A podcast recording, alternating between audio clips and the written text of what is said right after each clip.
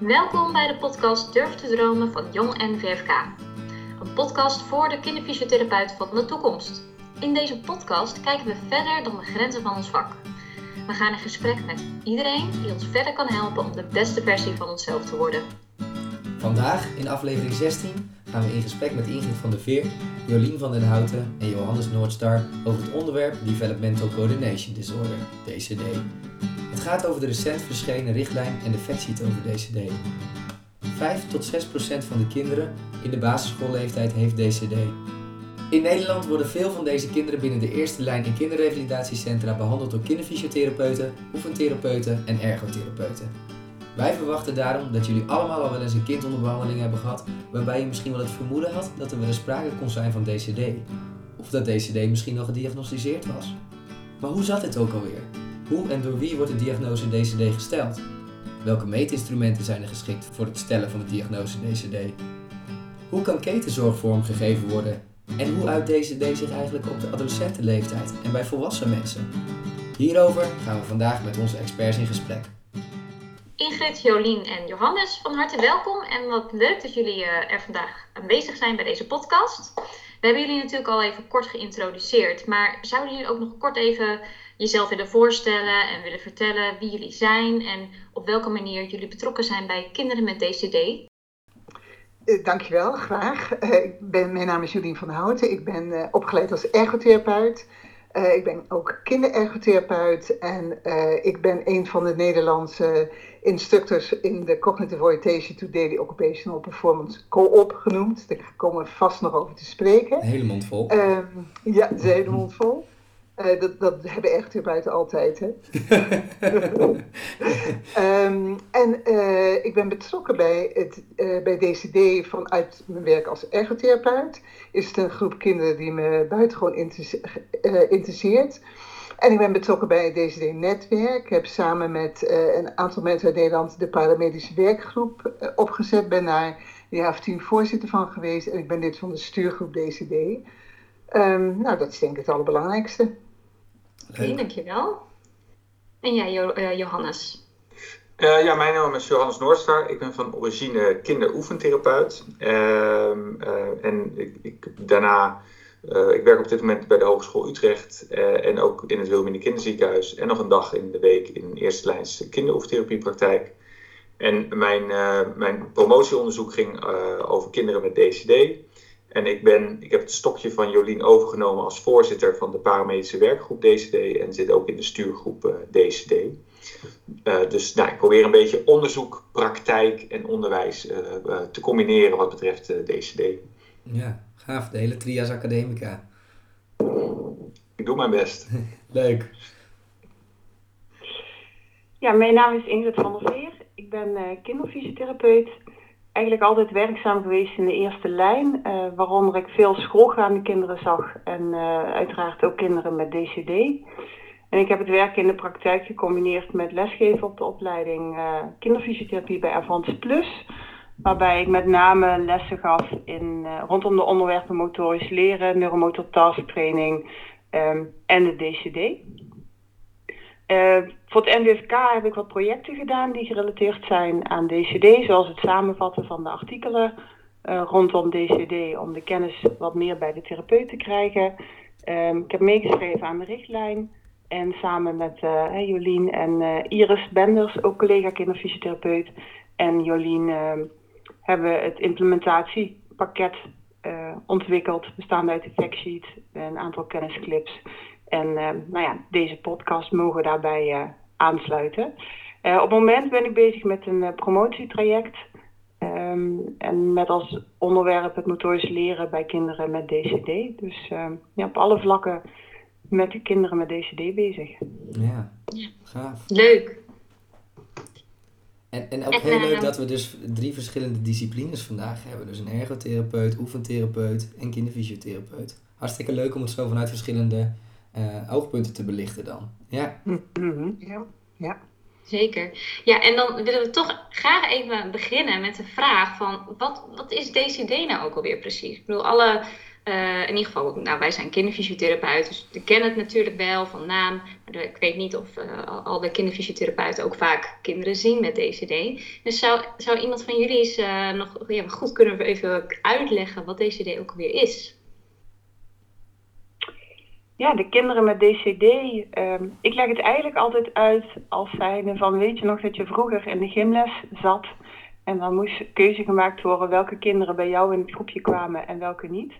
Uh, en de kinderen waarvan jij hoopte dat die niet bij jou in het groepje kwamen, dat waren vaak kinderen um, met DCD. Uh, niet altijd gediagnosticeerd, of in veel gevallen niet gediagnosticeerd, want de diagnose is eigenlijk nog relatief jong.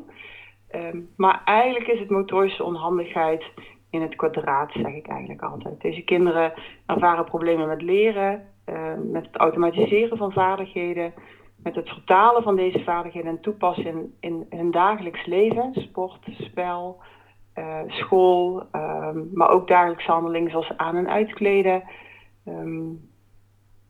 Ja, dat zijn eigenlijk de kinderen. Deze problemen ervaren ze. En um, jouw vraag was, ja, zie, zie je ze veel in de praktijk?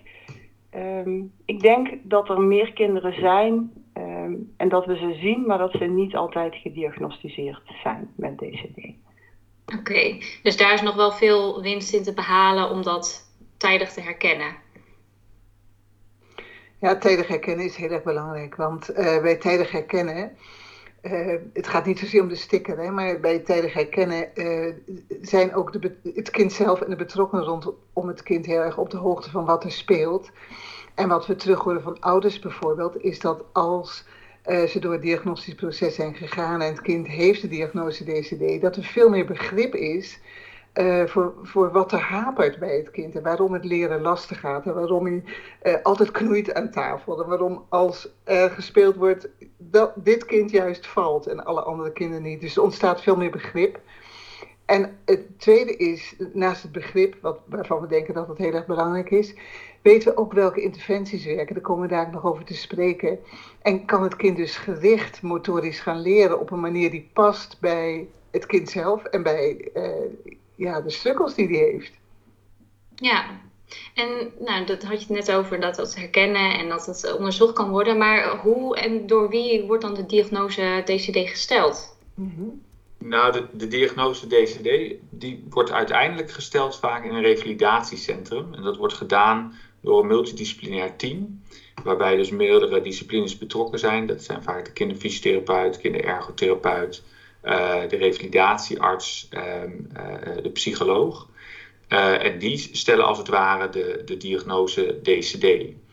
Wat wel belangrijk is, en daarom zijn we ook zo blij met deze podcast en ook met de, de andere dingen die we hebben ontwikkeld, is, is dat die, die screening aan het begin belangrijk is. En, en vaak is het toch de kinderfysiotherapeut of de kinderoefentherapeut of de kinderergotherapeut, laten we het vanaf nu kindertherapeut noemen, uh, dat, dat, dat die op een gegeven moment moet denken: hey, hier is meer aan de hand dan alleen een motorische achterstand.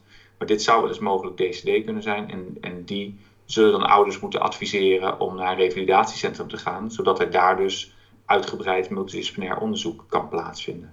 Ja, ja. En is de kindertherapeut dan in veel gevallen de eerste die, de eerste professional die hiermee in aanraking komt? Of, of hebben dit soort kinderen al, al vaker, uh, zijn die al vaker bij, bij, bij, bij hulpverleners geweest die, die misschien een bepaalde gedachte over hadden? Nou, ik zag onlangs is er een artikel verschenen waarbij ze dat onderzocht hebben. We hebben ze bij een grote groep moeders hebben ze nagevraagd van hoe lang heeft het geduurd voordat de diagnose DCD is erkend.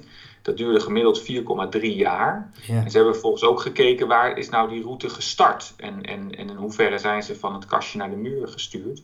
En toen zag je eigenlijk toch dat dat de start is bij verschillende plekken geweest. Dus dat was zowel de kindertherapeut, maar dat, uh, soms was het toch ook een, een, een basisschoolleerkracht die het, die het opmerkte, of een jeugdarts. Uh, het, het schokkende natuurlijk van zo'n artikel is dat er 4,3 jaar bezig is geweest voordat de diagnose daadwerkelijk gesteld wordt. Dus uh, als, als groep is er nog te weinig kennis over. Maar het, het, kan dus door meerdere disciplines worden gezien, inderdaad. Ja. Het, het ligt, ik ben het helemaal eens met wat Johannes zegt en, en, en aanvulling erop. wat we zien bij kinderen met DCD is dat als zij gaan handelen en als dat mislukt, dat ook eens een negatieve spiraal ontstaat. Hè, waardoor het gevoel van competentie heel erg laag is, waardoor de faalangst ontstaat, waardoor ook ja, kinderen gaan somberen soms. Dus het kan zijn, naast de groep die bij de therapeuten uh, terechtkomen zoals we die kennen, zijn het ook wel kinderen die via meer de, de geestelijke gezondheidszorg uh, binnen kunnen komen. Dus uh, de oh, orthopedagoog of de psycholoog of de, de, ja, als ze iets ouder zijn, de GZ-psycholoog. Dus dat zien we ook wel. Ja, ja, ja. ja. Nou, jullie vroegen in het begin van ja, wat is die DCD'er? Hoe ziet die DCD'er eruit? En daarbij refereerde ik naar de motorische onhandigheid van deze kinderen en de belemmeringen in hun dagelijks functioneren. Maar eigenlijk is de DCD'er een hele heterogene groep. Um, we weten dat comorbiditeiten zoals autisme en ADHD heel vaak voorkomen bij kinderen met DCD.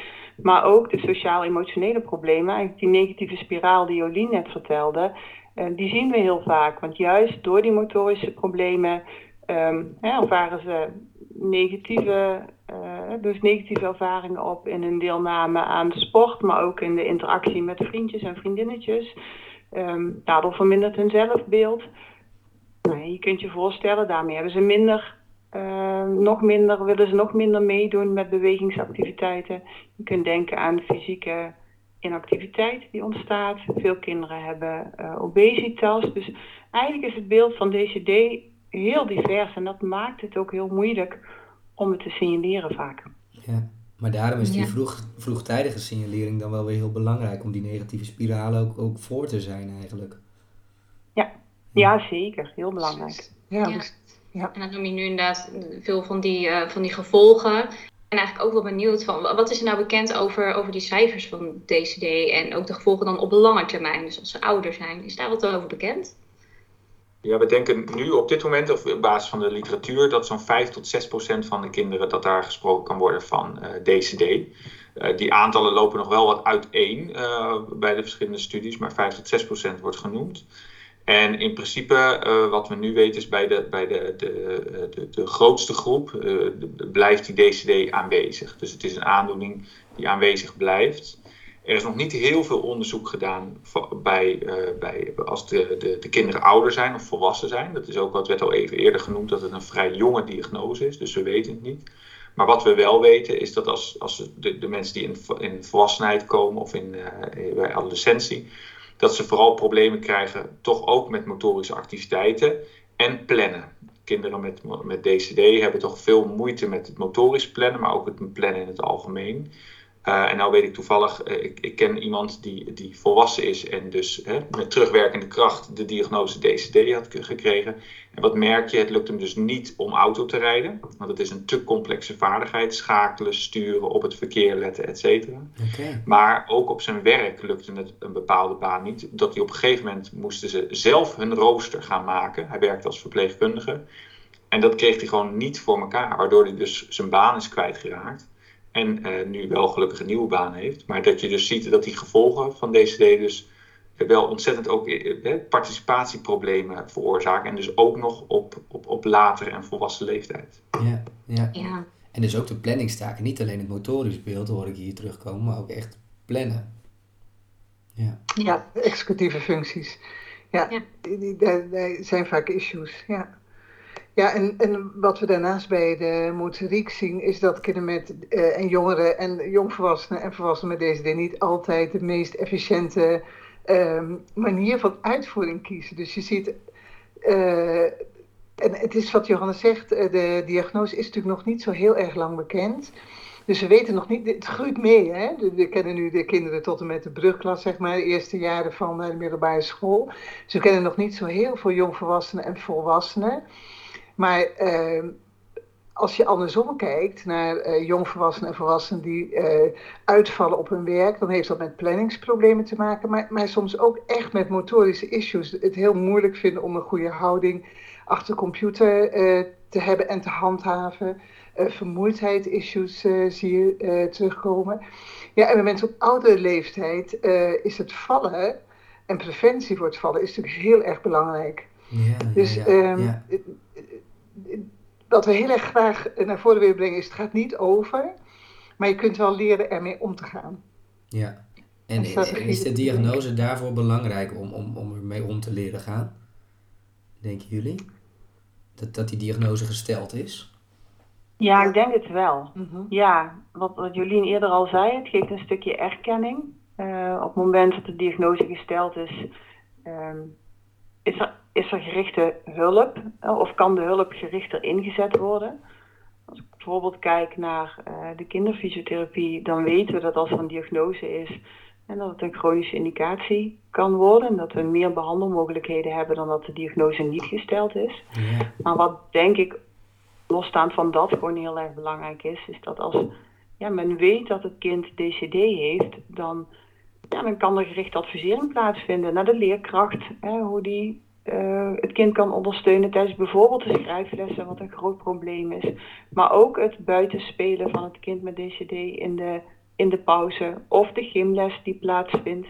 Dus gerichte advisering kan plaatsvinden. Uh, maar er kan ook gekeken worden naar welke gerichte sport kan ingezet worden om dit kind toch fysiek actief te houden. Um, en ja, mijn ervaring leert wel dat dat makkelijker gaat op het moment dat er een diagnose is. Ondanks dat ja, het soms voor ouders best wel een hele stap is om te komen tot hè, we willen gaan. Ja, precies. En, en, en ja. En omdat er ook vaak toch ook een beetje een soort taboe ligt op, op het, drukken van stempels op kinderen. En kan ik me dan voorstellen dat, dat sommige ouders misschien ook een beetje terughoudend zijn hierin. Maar het is, ja, het, het is voor het kind dus wel ehm, belangrijk dat, dat zo'n diagnose gesteld wordt. Ja, en ik kan me eigenlijk ook wel voorstellen dan, als die diagnose gesteld, dat je misschien dan uh, ook beter uh, weet wat je kunt verwachten. Dus misschien als het niet bekend is, dat je dan uh, misschien gefrustreerd kan raken van hé, waarom lukt dit nou niet? Of, hè? Ja. Dat, tenminste, dat, dat, dat, lijkt me voor mij dan in ieder geval. Is dat ook iets wat jullie herkennen? Ja, Jolien die gaf het al even, even kort aan in het begin. Maar het, het is inderdaad dat door die diagnose, met name ook ouders en leerkrachten, is er een, een beter verwachtingspatroon. Dus wat je ziet ook bij deze kinderen, is dat ze, dat ze, dat ze tijdens het eten drie keer hun, hun glas uh, om laten vallen. Dus, en dat ze weer tegen de tafel aanbotsen. En dat ze weer er iets kapot maken. En, en ja, als ouder word je daar natuurlijk op een gegeven moment hondsdol van. Um, maar wat je wil, uh, door te snappen hoe het motorisch proces werkt bij kinderen met DCD en dat uit te leggen aan ouders, kunnen ze daar wat meer begrip voor uh, opbrengen. Ja. Wat ik wel eens een keer doe bij ouders, om ze het een beetje te laten ervaren. Dan geef ik ze tijdens, dan nodig ik ze uit tijdens de behandeling. En dan geef ik de ouders van die hele grote uh, winterhandschoenen uh, aan. Oh. En dan zeg ik, oké, nu mag je proberen om je uh, te gaan strikken. En daarna gaan we proberen een boterham te smeren. En dan zie je dat het één grote bende wordt. En dan zeg ik eigenlijk tegen de ouders, ja, dit is dus wat, wat uw kind iedere keer bij iedere activiteit ervaart. Dus het kost hem heel veel moeite, maar het resultaat is toch vaak iets minder mooi dan dat je misschien verwacht bij, bij kinderen. En dan zie je vaak dat ouders opeens denken: oh, dat is. Hè? En dan is er plotseling het, het, begrip voor het kind. En dat scheelt met name voor in uh, de, de gezinssituatie uh, wel een hoop. Ja, ja, ja, ja, ja. ja. Een stukje ja. begrip. Ja. ja. Mm. En, en... Ja, en positieve, positieve benadering. Het is, het is vandaag de dag van de docent. Ja. Ik volg een aantal bekende mensen op eh, de sociale media, waaronder Goldie Hawn, dat is een uh, actrice. En uh, zij gaf aan dat zij helemaal niet zo goed kon lezen. Maar dat ze een geweldige lerares had. Dus ze zat in het groepje met leesachterstand. Maar die lerares die bracht het zo dat, dat zij altijd als kind het gevoel had dat ze als beste van de klas kon lezen ja, hoe mooi is het als we dat weten te bereiken bij kinderen? Hè? Dat je die, ja, in plaats van al die negatieve feedback die ze al jarenlang horen, hè? Uh, dat er iets positiefs komt van kijk eens wat jij kunt en kijk eens. Ja, en, en dan heb je het natuurlijk ook over feedback en uh, dan heb je het over feedback op het proces. Hè? Niet zozeer dat het heel knap is of heel goed is, maar hoe dingen zijn aangepakt, ja, dat is van essentieel belang, ja. denk ik. Ja, nee, dat precies. Ja, dat, dat denk ik ook. Ja. ja. Ja. En, en, nog eventjes terugkomend, want we, we hadden het er net natuurlijk over dat het gewoon heel lang duurt voordat sommige kinderen de diagnose DCD krijgen. Dus wat voor de kinderfysiotherapeuten die nu aan het luisteren zijn, wat, wat, um, wat vinden jullie dat een kinderfysiotherapeut moet doen op het moment dat hij een kind verdenkt van DCD? Nou, we vinden altijd als kindertherapeut dat je altijd werkt met de doelen van het kind. Ja. En dat die doelen op activiteit en participatieniveau zijn. daar begint het. Dus dat goed navragen van wat wil je graag leren, wat wil je graag kunnen doen. En dat dan via een taakgerichte benadering aanpakken. Ja. Uh, en daar hebben veel meer kinderen dan alleen de kinderen met DCD baat bij. Ja.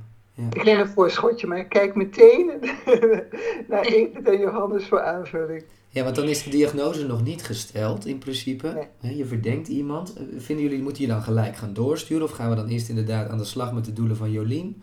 Hoe, hoe, hoe zien jullie dat? Ik denk dat het heel goed is om eerst een periode behandeling te geven. Wat belangrijk is, is dat je de, de hulpvragen en de doelen als uitgangspunt neemt en dat die, door, hè, dat die aansluiten bij wat kind en ouders willen. Maar het is belangrijk om uit te sluiten dat, het, ehm, ja, dat de problemen niet ontstaan zijn doordat een kind gewoon te weinig heeft kunnen oefenen. Ja. Je kunt je voorstellen dat er ook redenen zijn waarom een kind weinig mogelijkheid heeft gehad om te oefenen. Omdat hij bijvoorbeeld een periode ziek geweest is of, of nou ja, denk aan de woonsituatie. Uh, de ouders die veel werken, ze wonen op een flatje met weinig bewegingsruimte. Ouders die bij, veel van huis zijn, het oké vinden dat het kind veel achter de computer of de televisie zit. Ehm, en dan kunnen motorische problemen aanwezig lijken te zijn, gewoon omdat een kind te weinig bewegingservaring uh, heeft opgedaan. Dus wij adviseren eigenlijk altijd, en dat is ook wat in de richtlijn staat, behandel eerst een periode om te kijken wat doet dat met de vooruitgang van het kind. Hè. En neem dan een periode van drie maanden. Nou, dat is, hè, praktisch is dat soms wat kort. Uh, dus hou dat op max zes maanden. En evalueer dan je doelen. En zorg dat je goede meetinstrumenten hebt waarmee je het begin in kaart gebracht hebt die je kunt gebruiken om te evalueren. En als je ziet dat een kind te weinig vooruitgang is, uh, laat zien, ja, dan moet je zeker de diagnose DCD in overweging nemen. Ja. Er zijn eigenlijk een viertal criteria hè, waarnaar gekeken wordt. Hè. Er moet een motorische achterstand zijn die vastgelegd is met een test. Er moeten problemen zijn in dagelijks functioneren en daarvoor worden de, um, de GMO en de CVO als vragenlijsten aanbevolen om die in kaart te brengen. We weten dat, het, hè, dat er signalen zijn vanuit de vroege leeftijd als derde criterium en als laatste criterium dat het niet beter verklaard kan worden door andere aandoeningen. Ja. En op het moment dat je eigenlijk hè, op al die criteria een voorlopig of een voorzichtige ja kunt beantwoorden en je ziet dat het kind niet vooruit gaat in uh, de therapie, ja, dan moet je zeker overwegen om het kind door te verwijzen. Ja, ja. ja. oké. En ja, je noemt net al even een paar de vragenlijsten. En wat zijn nog andere meetinstrumenten die je dan echt het beste kunt gebruiken? Nou, voor het motorisch functioneren wordt in Nederland eigenlijk uh, met name de Movement ABC 2 gebruikt. Ik denk bij uh, alle luisteraars wel bekend. Ja. Um, uh, en het, het, het, de, het afkappunt daarin is gekozen onder het 16e percentiel of op een van de domeinen onder het uh, zesde percentiel. En dat is wat, uh, uh, wat er gebruikt wordt voor het motorische stuk. Um, en een beetje nog een, een, een, toe, een aanvulling op de, de goede uitleg van Ingrid is om een klein beetje reclame te maken, is, is de factsheet die we dus hebben ontwikkeld met de drie beroepsverenigingen. Die heeft dus eigenlijk heel mooi een soort van flowchart geeft die aan, waarin je dus eigenlijk de stappen die Ingrid benoemt, uh, waarin die staan. En, en die is uh, vrij verkrijgbaar voor alle therapeuten in Nederland. Uh, en ook te downloaden. Dus die kunnen eigenlijk gewoon dat in hun praktijk ophangen. En dus bij enige twijfel kunnen ze die flowchart volgen. En dus op een gegeven moment denken: hé, hey, met dit kind moet ik misschien toch gaan doorverwijzen naar een revalidatiecentrum. Ja, kijk, ja, dat is super handig. Om ja, natuurlijk zo kort en klaar mogelijk te maken voor de therapeuten. Ja, toen ik hem van jullie ontving, vond ik hem ook echt heel handig. Het gaf echt eventjes, gewoon in één oogopslag kon je precies doorlopen. En je hebt dan gelijk ook een kind in gedachten die dan zo die, dat, dat, dat, dat, dat weggetje laat bewandelen. En dat je dan denkt, oh ja, nou, toch doorsturen. Hè? Dat, ja, ja, het werkt heel makkelijk. Ja. En misschien voor de volledigheid, dat doorsturen gaat met name om de diagnostiek. Dus de diagnose wordt bepaald door zo'n multiprofessioneel team. Uh, we kennen heel veel regio's in Nederland waar ongelooflijk goede samenwerking tussen de eerste lijn en de revalidatie is. En kinderen die niet per se multidisciplinair behandeld moeten worden, die worden terugverwezen naar de eerste lijn. Dus die worden niet gehouden in het revalidatie. soms is dat een, een angst die. Uh, oh, angst is een beetje groot woord, maar uh, ja, ik gebruik het toch maar. dat kinderen niet terugkomen. Maar ehm, de bedoeling is dat ze doorgewezen worden voor de diagnostiek. Ja. Ja. En tweede over de factsheet, eh, de flowchart eh, en, en ook wat meer uitleg over de richtlijn.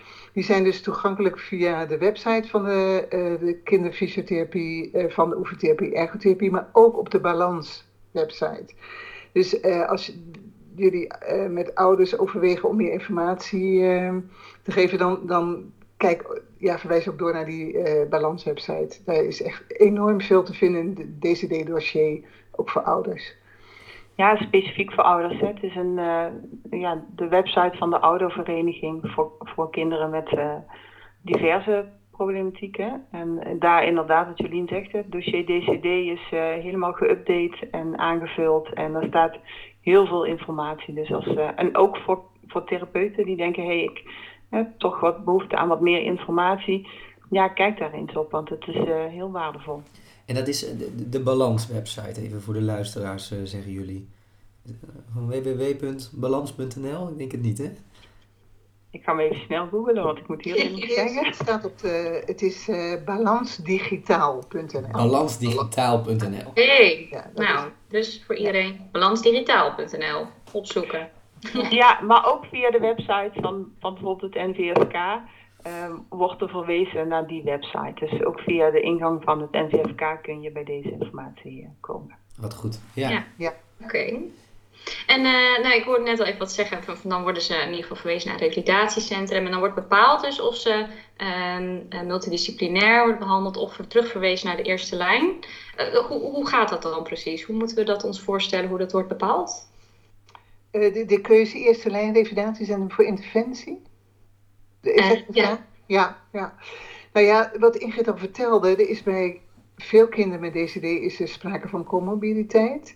En, eh, en daaronder valt ook bijvoorbeeld dyslexie of dus, dyscalculie. Ehm, en als er een veelheid van factoren zijn, ook sociaal-emotioneel, dan, dan kan het verstandig zijn dat als er op zoveel vlakken iets aan de hand is, dat er, dat er een multiprofessioneel team naar kijkt en, eh, en de interventie pleegt. Eh, de- ja, we hebben het dan over echt complexe, complexe eh, issues. Ehm, overigens zie je als dat dan een tijd speelt, dat na een periode van behandeling in de revalidatie de kinderen ook weer terug kunnen naar de eerste lijn. Het heeft echt met die complexiteit van de issues te maken. Ja. Kijk even naar mijn collega's. Ja, Ja, en ik denk een tweede, is, een tweede argument is natuurlijk hoe ver mensen of ouders van het revalidatiecentrum afwonen. Ja. Dat is ook een heel praktische, eh, praktisch punt. Ja. En dan zie je ook dat er gewoon een goede samenwerking plaatsvindt tussen de eerste en de tweede lijn. En dan zie je dat ze bij wijze van spreken voor de, de, de ondersteuning. Sommige revalidatiecentra bieden bijvoorbeeld ook maatschappelijk werk aan voor de ouders. Eh, dat een deel van de, van de therapie wordt gegeven vanuit het revalidatiecentrum, maar dat dat dan bijvoorbeeld eens in de drie weken of eens in de maand is. En dat de, de behandeling van het kind voor meer de motorische aspecten, dat die bijvoorbeeld eh, gewoon dichter bij huis plaatsvinden of in sommige gevallen zelfs op, op school van het kind. Ja, precies. Ah, Ja, ja, ja. Dat is wel heel handig inderdaad, ja. En wie is dan bijvoorbeeld eh, de case manager? In principe is de revalidatiearts eigenlijk degene die we als speel in deze keten zien. Ehm, en ik weet bij ons in de regio bijvoorbeeld, waar ik werk, ehm, ja, worden wij als eerste lijnstherapeuten ook uitgenodigd tot, ehm, tot eigenlijk de multidisciplinaire bespreking van de resultaten van het onderzoek dat daar plaatsgevonden heeft. En eh, wordt er ja, actief overleg tussen de eerste en de tweede lijn over nou ja, ook de wensen van ouders rondom de interventie. Ja, ja, ja. Oké. Iets beter beeld van inderdaad. Dus dat er eigenlijk heel veel opties mogelijk zijn hoe die, ja, hoe die samenwerking is. Ja. Ja. En het is wel heel interessant natuurlijk dat die, dat die behandeling dan in de eerste lijn of in de tweede lijn kan plaatsvinden. En waar ik dan wel benieuwd naar ben, is eh, wat, wat zijn dan behandelmethodes die heel effectief zijn bij deze kinderen? Mhm. Nou, er worden een aantal genoemd in de, in de richtlijn. Ehm, taakgerichte benaderingswijze, dat is, dat is het hoofdthema. Dus echt oefenen op het niveau van het uitvoeren van de activiteit. Ehm, en dan ga ik iets vertellen over co-op en dan gaat Ingrid iets vertellen over NTT. Is dat oké? Ja, dat vind ik hartstikke goed. Ja, want eh, eh, dat, dat hoorde ik al een beetje. Jolien, jij weet alles over co-op, heb ik, eh, begrepen. Eh, eh, eh, ja, alles, dat is, dat is wel heel absoluut. Eh, maar wel veel. Ja, co-op staat voor Cognitive Orientation to daily occupational performance. Daily occupational performance is gewoon dure taal voor doen, het dagelijks doen. Uh, en daar valt alles onder wat Ingrid al eerder noemde, van brood smeren tot fietsen, uh, tot je rugzak inpakken voor school. En uh, de cognitive orientation wil zeggen dat kinderen leren om eerst goed na te denken voordat ze gaan doen. Eigenlijk hoe wij ook wel opgevoed zijn. Hè? Denk nou eerst na voordat je gaat doen. Ja. En daartoe wordt een uh, globale strategie gebruikt. Die heet doel, plan, actiecheck. Dus er wordt met het kind gekeken van wat is nou precies het doel wat je wilt gaan doen. Hoe zou je dat kunnen gaan uitvoeren? Uh, bedenk daar eens iets voor. Um, en dat wordt samen met de therapeut gedaan. Want als kinderen het zelf konden bedenken, dan hadden ze natuurlijk al lang gedaan. Uh, en de therapeut past dan ontdekkend leren toe. Dus die helpt het kind in het nadenken over dat doen. Dan gaat het kind het uitvoeren en vervolgens, uh, en dat is een hele belangrijke, te checken hoe het gegaan is. Wat werkte er nou precies? Ziet het er goed uit? Dat is leuk, hè, het resultaat, maar vooral werkte mijn plan? Wat werkte wel, wat werkte niet en hoe kan ik dat bijstellen? En het ongelooflijke grote voordeel van het werken met uh, dat checken en dat bijstellen van plannen is dat kinderen leren uh, ontdekken dat zij het niet zijn die iets fout doen, maar dat hun plan niet werkte. En dat heeft een enorm groot effect op het gevoel van hun uh, competentie en uh, ja, wat we vroeger zelfvertrouwen noemen, wat we nu meer self-efficacy uh, noemen. Um, en voor de therapeut betekent dat dat je leert het kind, dat je echt die guided discovery, dat ontdekkend leren, dat je dat stimuleert. En dat is op basis van de theorie van motorische leren. Um, maar natuurlijk ook, hoe, hoe leren wij, hoe krijg je motivatie getriggerd? In het kort. Ja. Ja. ja. En, ja. Het algemeen werken uh, is dat binnen tien sessies is dat, uh, loopt dat. Dus het zijn kortdurende interventies.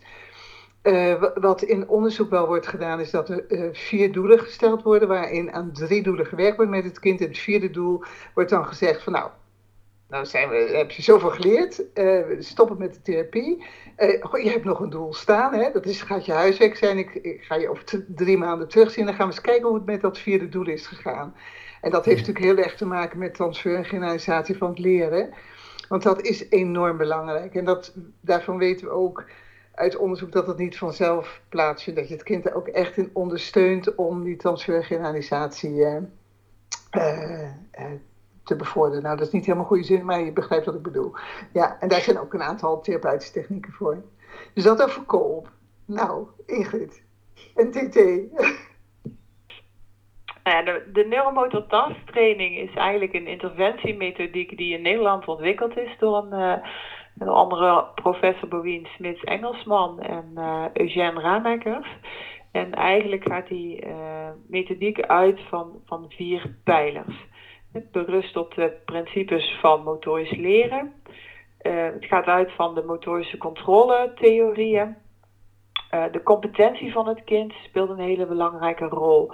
En uh, er spelen pedagogische en didactische componenten een rol. Dus dat eigenlijk, het, het, is een hele mond vol. in die zin overlapt het met de cohort dat we taakgericht aan het behandelen zijn. Dus we zijn de vaardigheden aan het oefenen waar het kind moeite mee heeft. En daarbij gebruiken we de motorische leerprincipes om het kind te laten leren. Ja. Uh, dus we gebruiken onze instructie, we gebruiken onze feedback, maar we gebruiken ook hoe we onze oefensituatie inrichten om de juiste bewegingsactiviteit bij een kind uit te lokken. Zodat het kind op die manier tot leren komt.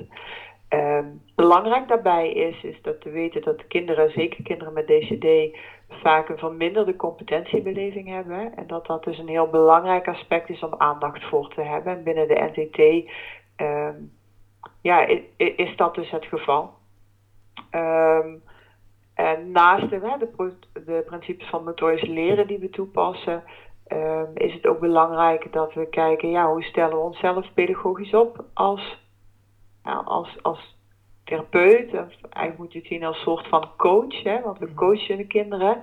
We zitten er weinig met onze handen aan. Hè. We laten vooral het kind zelf veel doen. En we begeleiden het kind in zijn leerproces. Mm-hmm. Um, en we maken keuze in didactische werkvormen. En daarbij kun je denken aan... Hè, we, we laten het kind eigenlijk helemaal ontdekken wat hij wil gaan doen. Maar we kunnen ook gebruik maken van het wat gerichter sturen in opdrachten... Um, competitievorm kan daarin meegenomen. Dus we hebben eigenlijk verschillende mogelijkheden daarin. Ehm, en die tezamen gebruiken we om ja, behandeling op maat te leveren. En dat is eigenlijk wat de co-op ook doet. En we kijken voor ieder kind, wat heeft dit kind nodig om tot leren te komen. En daar passen wij als therapeut ons handelen op aan. En dat is gerelateerd aan hoe we ons opstellen, hoe we het kind benaderen, de informatie die we het kind geven. Breedste zin. Ja, en dus dit, dit zijn dan inderdaad twee strategieën die we zouden kunnen toepassen. En op basis van wat beslissen we welke strategie dan het best past? Is dat dan inderdaad het type kind? Of is dat wat jou als behandelaar het, het prettigst ligt? Of is dat hoe jouw behandelruimte is ingericht? Maar eh, waar zit, wat maakt die keuze? Ja, dan zal ik dan de overkoepelende uh, antwoord hier geven. Het is, want van origine is de co-op komt vanuit de koker uh, ergotherapie en de NTT komt uit de koker fysiotherapie. Ah. Um, de, inderdaad, werd al even aangegeven, er is wat, wat, wat overlap. Um, het, het, belangrijkste overeenkomst is inderdaad, en dat, zo staat het ook in de richtlijn beschreven, er moet tijdens de behandeling van een kind met DCD aandacht zijn voor de activiteit en participatie waar het kind problemen mee heeft. Dat is hoe de richtlijn staat. En ik denk dat uiteraard heeft ieder mens heeft natuurlijk bepaalde voorkeuren. Hè? De mensen die kooptraining hebben gedaan, zullen wat meer de die kant op neigen. De mensen die een NTT-training hebben gedaan, zullen iets meer die kant op neigen. neigen. Daarbij is het wel belangrijk om met bepaalde aspecten rekening te houden, eh, onder andere leeftijd. Co-op is natuurlijk, een, het woord zegt het al, cognitieve meer een cognitieve approach. Ja. En dat, dan zie je toch dat, dat het, hè, de literatuur laat het ook zien, dat het pas vaak onderzocht is vanaf een leeftijd van acht jaar. Want je moet een bepaalde mm. mate van cognitief functioneren hebben. Nou, bij NTT zullen er ook bepaalde hè, aspecten zijn uh, waarvoor je wel of niet bij dit kind voor deze vorm kiest. In de richtlijn hebben we het iets meer losgelaten en is het dus eigenlijk dat dit twee bewezen effectieve methodes zijn, want hier is wetenschappelijke literatuur naar gedaan. Ja. Maar de richtlijn die, die geeft dus aan van uh, ook voor taakgerichte interventies is, is bewijs. Ja, en deze vallen daaronder. Dus het, het is een beetje therapeutafhankelijk en deels uh, uh, kindafhankelijk. Ja, precies. Ja, ja. Maar wel heel interessant voor degenen die nu luisteren om, om, om zich hier eens in te verdiepen. Hè, zeker voor degenen die met DCD werken. Wat zijn deze methodes? Hoe ziet het eruit? Hoe kan ik dit inzetten in mijn therapie? Ja, en weet dat beide bewezen effectief zijn. Dus uh, beide zijn zeer goed bruikbaar voor deze kinderen. En ik sluit inderdaad bij Johannes aan dat, ja, denk ik, therapeutafhankelijk is een beetje. Um, ja, en dat het sterk wel afhankelijk is van het kind, leeftijd, maar ook inderdaad, uh, als het kind veel problemen heeft met executieve functies, kan ik me ook voorstellen dat de co-op wat uitdagender kan zijn voor een kind. Um, maar beide zijn bruikbaar, dus verdiep je er inderdaad in. Ik denk dat dat een goed advies is. Ja, oké.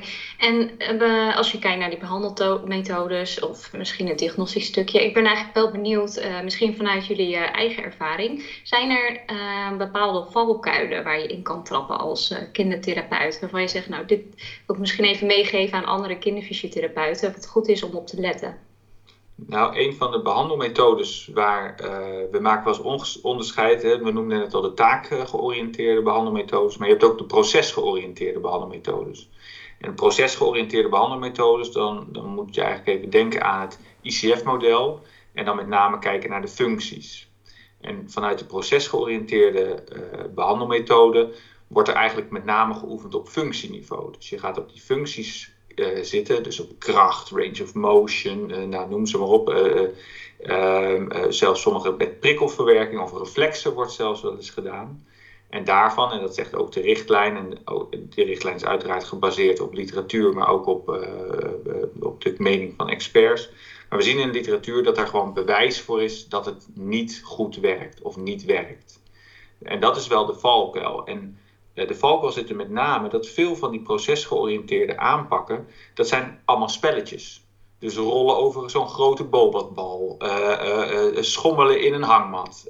allemaal oefeningen die je als therapeut misschien wel heel leuk vindt, die het kind heel leuk vindt, maar waarvan we weten dat het niet effectief is voor kinderen met DCD.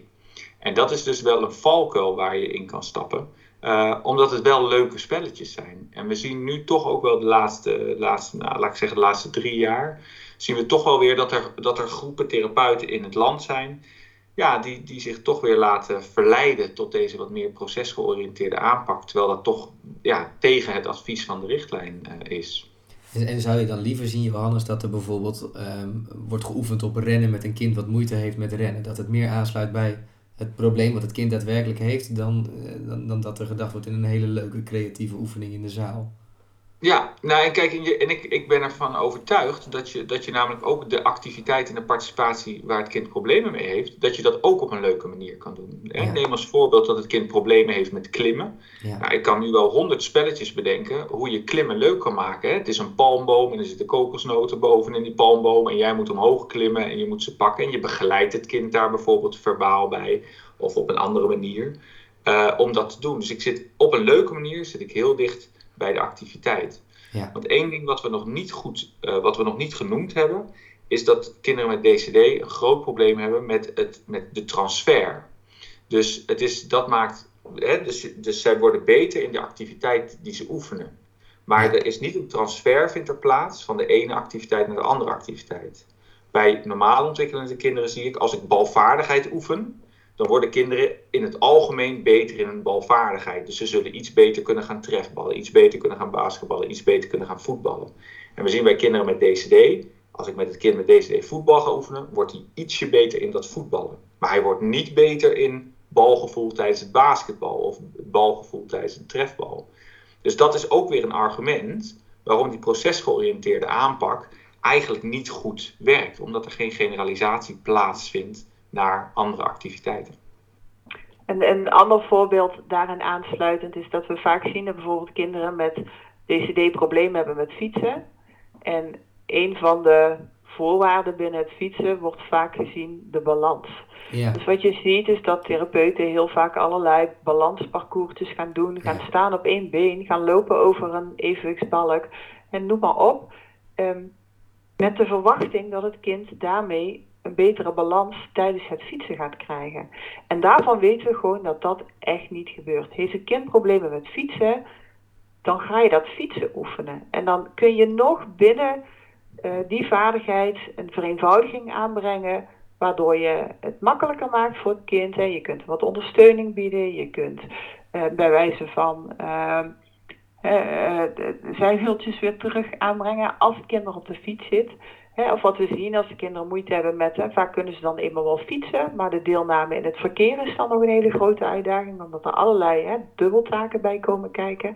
Kijk, als een kind bijvoorbeeld moeite heeft met bochten maken, ja, je kunt daarin al heel veel variëren. Begin dan met rechtdoor fietsen en Ja. ga van daaruit naar een hele eh, flauwe bocht toe en maak op die manier de bocht steeds scherper. Dan vereenvoudig je de context, waardoor het kind de vaardigheid wel uit kan voeren, waardoor het kind minder eh, problemen ervaart zijn- van zijn balans binnen het fietsen, omdat het niet van richting hoeft te wisselen. Maar je oefent het fietsen en zo kun je het systematisch opbouwen, zodat het uiteindelijk goed leert fietsen in de context waarin het moet plaatsvinden. Ja. Maar de illusie dat allerlei balansparcoursjes helpen om een kind beter te leren fietsen, ik denk dat dat wel een valkuil is ehm, ja, waarvan duidelijk mag zijn dat we daar niet in moeten stappen, inderdaad. Nee, precies. Nee, nee. Mhm. En, en, en spelen ouders hier dan nog een belangrijke rol in? Altijd. ouders, ja, ouders spelen een ontzettend belangrijke rol. En eh, ehm, om verschillende redenen. Eh, zij zijn degene die de sociale context, eh, belangrijke sociale context van hun kind vormen, samen met opa's en oma's, die we ook niet moeten vergeten. En de school natuurlijk. Dus eh, begrip en ondersteuning eh, en eh, het, het kunnen overleggen over doelen, maar ook over aanpak is heel erg belangrijk als het consequent thuis wordt doorgevoerd. En als wij binnen therapie het kind heel erg stimuleren om zelf een oplossing te bedenken en vervolgens gaan ouders thuis zeggen van nou, laat mij het maar even doen. Oh ja. Ehm, Oh ja, ja. Weet je, dan, dan eh, is dat eh, wat contraproductief. Eh, dus, dus voor de ontwikkeling van het kind heel belangrijk, maar ook natuurlijk hun eigen frustraties en ehm, rondom de opvoeding, rondom hun eh, roze dromen die misschien verstoord, verstoord zijn geworden. En als derde, ehm, heel vaak zie je ook herkenning. Oh zie je ja. herkenning bij een van de ouders die zegt van, ja, weet je, ik ben eigenlijk zelf ook niet zo handig. Ik ben ook degene die al struikelen door het leven gaat. Ja, Ja. en ik vergeet vast iets nog. Nou, als we dan kijken naar het leren, hè, ter Ja. aanvulling daarop. Mhm. Ehm, ja, met een uurtje therapie in de week komt een kind er niet. uh, kind moet in de thuissituatie oefenen, wil het uh, verbetering krijgen in het leren van de vaardigheden. En juist ook om die transfer, wat Johannes net al noemde, die transfer naar de toepassing van de vaardigheden in andere contexten, ja, die zijn heel moeilijk voor deze kinderen. Maar daarvoor moet wel stimulering plaatsvinden. En dat moet in de thuissituatie en in de schoolsituatie moet dat wel geoefend gaan worden met deze kinderen. En daar ligt een heel groot, uh, naast alle andere punten die Jolien net al noemde, um, daar ligt ook een hele grote rol voor ouders. Voor de ouders, uh, ja, ja. En voor ja. ons als therapeuten om ouders het inzicht te geven waarom ze moeten oefenen, hoe ze kunnen oefenen, hoe ze dat kind positief kunnen blijven bekrachtigen, ondanks dat het voor de zoveelste keer ja. weer niet lukt of het kind niet wil, want het kind heeft ook niet altijd zin als hij weet dat hij iets moeilijks moet doen. Um, dus daar ligt voor ons als therapeuten denk ik een hele belangrijke taak. Ja.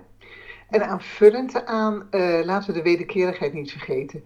Ja, want wij denken als therapeuten. Ja, ja, klopt. We hebben natuurlijk ook heel veel kennis en heel veel expertise. En uh, we leren en lezen ons suf hè, over nieuwe ontwikkelingen. Maar degene die hun kind het allerbeste kennen zijn de ouders. Ja, uh, dus de wederkerigheid, de informatie, uh, de culturele context. Ik weet uh, vanuit het revalidatiecentrum waar ik gewerkt heb dat we oude avonden organiseerden en dat ouders vertelden of het kind met deze het zo knoeide met eten. Nou ja, wij knikten natuurlijk meteen van, oh ja, dat begrepen we wel. En toen vroegen ze door, uh, en hoe eten jullie dan? Ja, dan zitten we allemaal lekker op de bank voor de televisie met het bord op schoot. Ja, ja, ja, ja, ja oh, ja, oh ja, ja. ja, ja. Oh, uh, dat maakt het wel extra lastig dat, dan, om dan netjes te eten. Hè? Dus alle informatie die ouders kunnen geven over, en ook wat werkt en wat niet werkt. Uh, dus die wederkerigheid die wil ik nog benadrukken, ja. Ja, oh, mooi. En uh, is het, um, ik ben wel eventjes benieuwd.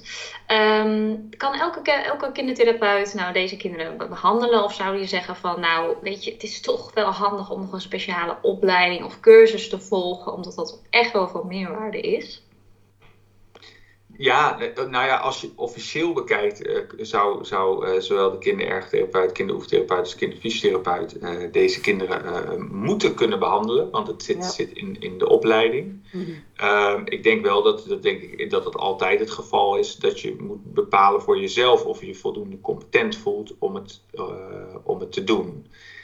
maar in principe zou het moeten kunnen. Waarbij ik wel merk dat de, de therapeuten die zich wat meer zijn gaan specialiseren in, in kinderen met DCD, dus zich ook zijn gaan verdiepen in de richtlijn en eens hebben gekeken, mee hebben gekeken van hoe ziet zo nou zo'n meer taakgeoriënteerde behandeling eruit. Ja, dat is wel een, een grote meerwaarde. Dus, dus officieel mag het, maar mijn advies zou toch sterk zijn dat voordat je dit gaat doen, dat je wel eventjes gaat meekijken bij mensen die uh, al wat meer ervaring hebben bij het behandelen van kinderen met DCD. Okay, en heb je dan speciale cursussen om nog bijvoorbeeld je co-op of NTT te laten specialiseren? Ja. Alles ja. Ja, ja. er zijn NTT en co-op cursussen die je kunt, uh, kunt ja. volgen, inderdaad. Ja. ja. ja. Nou ja, en, en uh, wat ik vanuit de ervaring van het lesgeven zie, is er komen altijd waanzinnig leuke, enthousiaste therapeuten uh, naar de cursus, die, die heel, met veel inzet werken met kinderen. Maar door die cursus zie je dat hun, hun eigen skillset toeneemt, waardoor uh, ja, er nog meer mooie ontwikkelingen plaatsvinden. Ja. Gaaf, ja. Dus blijven scholen en, en, en werk je veel met deze doelgroep, NTT, co-op. Um, en dus dat, zijn echt wel degenen die ik eruit hoor springen eigenlijk de hele podcast lang. Ja. Ja, ja. ja. En het ja. leren herkennen van een kind met DCD. Hè? Dat het dus niet te lang meer duurt voordat een kind daadwerkelijk wordt gediagnosticeerd. Ja, precies. Ik denk dat laatste is, zeg maar, um, is, is het doel geweest van het afgelopen jaar. Hebben dus de, de afvaardiging van de drie uh, uh, beroepsverenigingen bij elkaar gezeten. En hebben dus inderdaad um, uh, een aantal video's gemaakt. We hebben een, een factsheet gemaakt en nu deze podcast. En ons primaire doel daarvan was dus eigenlijk dat, we, dat, het, wat, dat DCD wat sneller herkend wordt. Ja, en dat we ja. dus in plaats van maar te blijven behandelen, uh, dat we eerder aan de bel trekken om dus uh, het kind verder te laten onderzoeken, om te kijken of er mogelijk sprake is van DCD. Ja, om de, de redenen die we eigenlijk deze hele podcast hebben laten terugkomen. Ja. Um, dus dat is eigenlijk waar we het afgelopen jaar um, als, als, als drie beroepsverenigingen heel druk mee bezig zijn geweest. Dus we zijn ook heel blij dat we nu deze podcast uh, mogen maken. Ja, en, ik, en ik hoop dat we deze, deze boodschap ook goed kunnen overbrengen op de luisteraars. Ik denk het wel, hij is een paar keer gevallen. Dus ehm, ja, ik ga ervan uit dat dat overkomt. Denk ik ook. Ja. Ik wil wel een leuke, want Johannes heeft het inderdaad over die behandeling en het signaleren. En we hebben het al eerder over gehad, welke problemen hebben deze kinderen. Ehm, ik denk dat we ons ook goed moeten realiseren dat deze kinderen, hebben dus eerder ook al gezegd, het gaat niet over de problematiek. Nee. Maar dat betekent niet dat we deze kinderen altijd en maar vol continu in behandeling moeten blijven houden. Je ziet dat als er een hulpvraag is en een kind heeft een probleem waar die tegenaan loopt, dan moet je therapie geven. Maar op het moment dat je merkt, goh, het kind kan eigenlijk goed meedraaien in zijn dagelijkse leven. Het ervaart zelf geen probleem met uh, sport of spel of schrijven, ook al ziet het er allemaal wat minder mooi uit dan bij leeftijdsgenootjes. Ja, dan is er ook geen reden om te starten uh, of om, om je behandeling te continueren. Wat wel belangrijk is om met de ouders te bespreken en het verwachtingsmanagement daarin te hebben van ja, we weten dat deze kinderen naarmate ze ouder worden weer tegen nieuwe situaties aan kunnen lopen. Dus op het moment dat dat gebeurt, dan hebben wij als therapeut weer een actieve rol. Kunnen we weer wat voor het kind betekenen. En dan is het dus ook belangrijk dat ouders weten dat ze ook weer bij ons aan kunnen kloppen voor inderdaad weer een kortdurende periode van interventie. En zo gaat het eigenlijk ja, een beetje op en af uh, deze kinderen. En, en, ja. even, even een gekke vraag. Een beetje buiten de kinderfysiotherapie of kindertherapie om. Stel dat een, dat, dat een kind nou op een gegeven moment 18 wordt, maar nog steeds niet helemaal uh, nou ja, uh, op volle handigheid is. Wat gebeurt er dan? Ik, ik, kan, ik kan een volwassen persoon ergens anders aankloppen dan voor hulp hierbij. Ik zit zelf ook een beetje te denken van waar, waar, waar, ja, waar kom je dan terecht? Nou ja, de eerste lijn, en, en, naast natuurlijk de gespecialiseerde kindertherapeuten die waarschijnlijk naar deze podcast luisteren, heb je natuurlijk gespecialiseerde eerste lijns uh, volwassen therapeuten, fysiotherapeuten, oefentherapeuten, ergotherapeuten, waar, uh, waar dan uh, jongeren of jongvolwassenen komen. Ja, en, en wanneer ga je dat dan zien? Ja, ik dacht, toen Ingrid zo aan het vertellen was, je hebt, je hebt een, aantal, een aantal kenmerkende transitieperiodes. Hè? Van, van groep 2 naar groep 3 natuurlijk, van, van benedenbouw naar bovenbouw. Maar ook van ba basisonderwijs naar middelbaar onderwijs. Maar ook van middelbaar onderwijs naar werk en werksituaties en hoog onderwijs. Um, ja, en dan zijn het de volwassen therapeuten die, ja. Okay. die daar ja. dan op in gaan springen. Ja, ja, ja. toch wel. Hoewel ik denk dat wij ook, ook, wel jongeren uh, werken met jongeren, hè, denk ik. Of ik niet? Als ik een kleine aanvulling mag geven, een beetje thinking out of the box misschien. Ik, ik zou zeggen, want je, je wordt pas kinder, uh, of kindertherapeut nadat je de reguliere opleiding hebt gedaan. Ja. Dus ik, ik heb zelf wel eens bij ons in de praktijk, was er een jonge, die, een jonge man die al aan het werk was, of op middelbare school zat. En die zei, ja, mijn handschrift is gewoon niet leesbaar. En ik merk gewoon dat, dat ik het gewoon terugkrijg enzovoort. Kunnen jullie mij helpen? Ja. Dus die is toen bij ons weer in behandeling gekomen, gewoon bij ons als kindertherapeut. Ja, alleen je hoeft wat minder pedagogische trucjes uh, te, toe te passen. Uh, maar dat zou ook een mogelijkheid zijn, dat je dus ja, als kindertherapeut wel een volwassen iemand uh, in behandeling neemt voor het leren van het motorisch Precies, ja. ja. deel. Ja. ja, ik kan me voorstellen dat de co-op en de NTT ook prima werkbaar is voor ouderen, voor volwassenen in ieder geval. Ja, daar hebben, we, daar hebben we bewijs voor. Dat dat ja, ja, ja, ja, precies. Mooi. Ja, ja. vind ik zeker best wel een leuke aanvulling. En nou, uh, Ingrid, jij gaf net eigenlijk al een heel mooi, uh, heel mooi advies, vond ik. Uh, ook vanuit je eigen ervaring, denk ik. En nou, ik denk dat het ook mooi is om even daar de podcast in ieder geval mee, uh, mee af te gaan sluiten. Um, dus dan zou ik eigenlijk nog even aan jou, Jolien en Johannes willen vragen. Hebben jullie misschien nog even een mooie tip, een advies die jullie zouden mee willen geven aan uh, alle kindertherapeuten die mogelijk met DCD-kinderen werken? Nou, mijn belangrijkste tip zou zijn van uh, durf, na, wat, wat Ingrid al even eerder zegt, na drie tot zes maanden, durf het kind door te verwijzen naar een revalidatiecentrum. Ik denk dat veel therapeuten denken, ik ben een slechte therapeut of ik krijg mijn kind niet meer terug als ik het doorstuur naar een revalidatiecentrum. En ik denk dat beide gevallen is niet waar. En uh, je helpt het kind er ontzettend mee op het moment dat je het kind wel doorstuurt naar een revalidatiecentrum. En pak daar ook je winst mee, want vraag gewoon of je een keer ook meteen mee mag om te kijken ja. wat er dan gebeurt in het revalidatiecentrum. Want daar leer je zelf als therapeut ook weer een heleboel van. Ja, ja. precies. Ja. ja. dank je. Ja, dat, dat is de allerbelangrijkste tip. En uh, daarnaast uh, laat je verbazen. door wat de kinderen wel kunnen. En uh, wat voor creatieve ideeën ze hebben. En hoe je hun dan kunt ondersteunen om die ideeën ook daadwerkelijk uit te laten voeren. Ja, dat is wel een hele goeie. Dat je niet alleen maar gefocust bent op wat lukt niet, maar wat, niet wat lukt ja. wel. Ja. precies. Ja. Dat steunt de kinderen denk ik ook wel weer. Op het moment dat dat, dat, dat geeft kracht. Ja. Ja, precies. Precies, ja. Nou, heel erg mooi. Ik, ik, wil jullie echt hartelijk bedanken voor deze super interessante podcast. En we hadden van tevoren gezegd, we, we gaan het niet te lang maken, want de luisteraars die haken na 35 minuten af. Het is niet helemaal gelukt, maar het was veel te interessant om het toch vroegtijdig uh, af te kappen. Uh, dus ja, hartstikke bedankt hiervoor.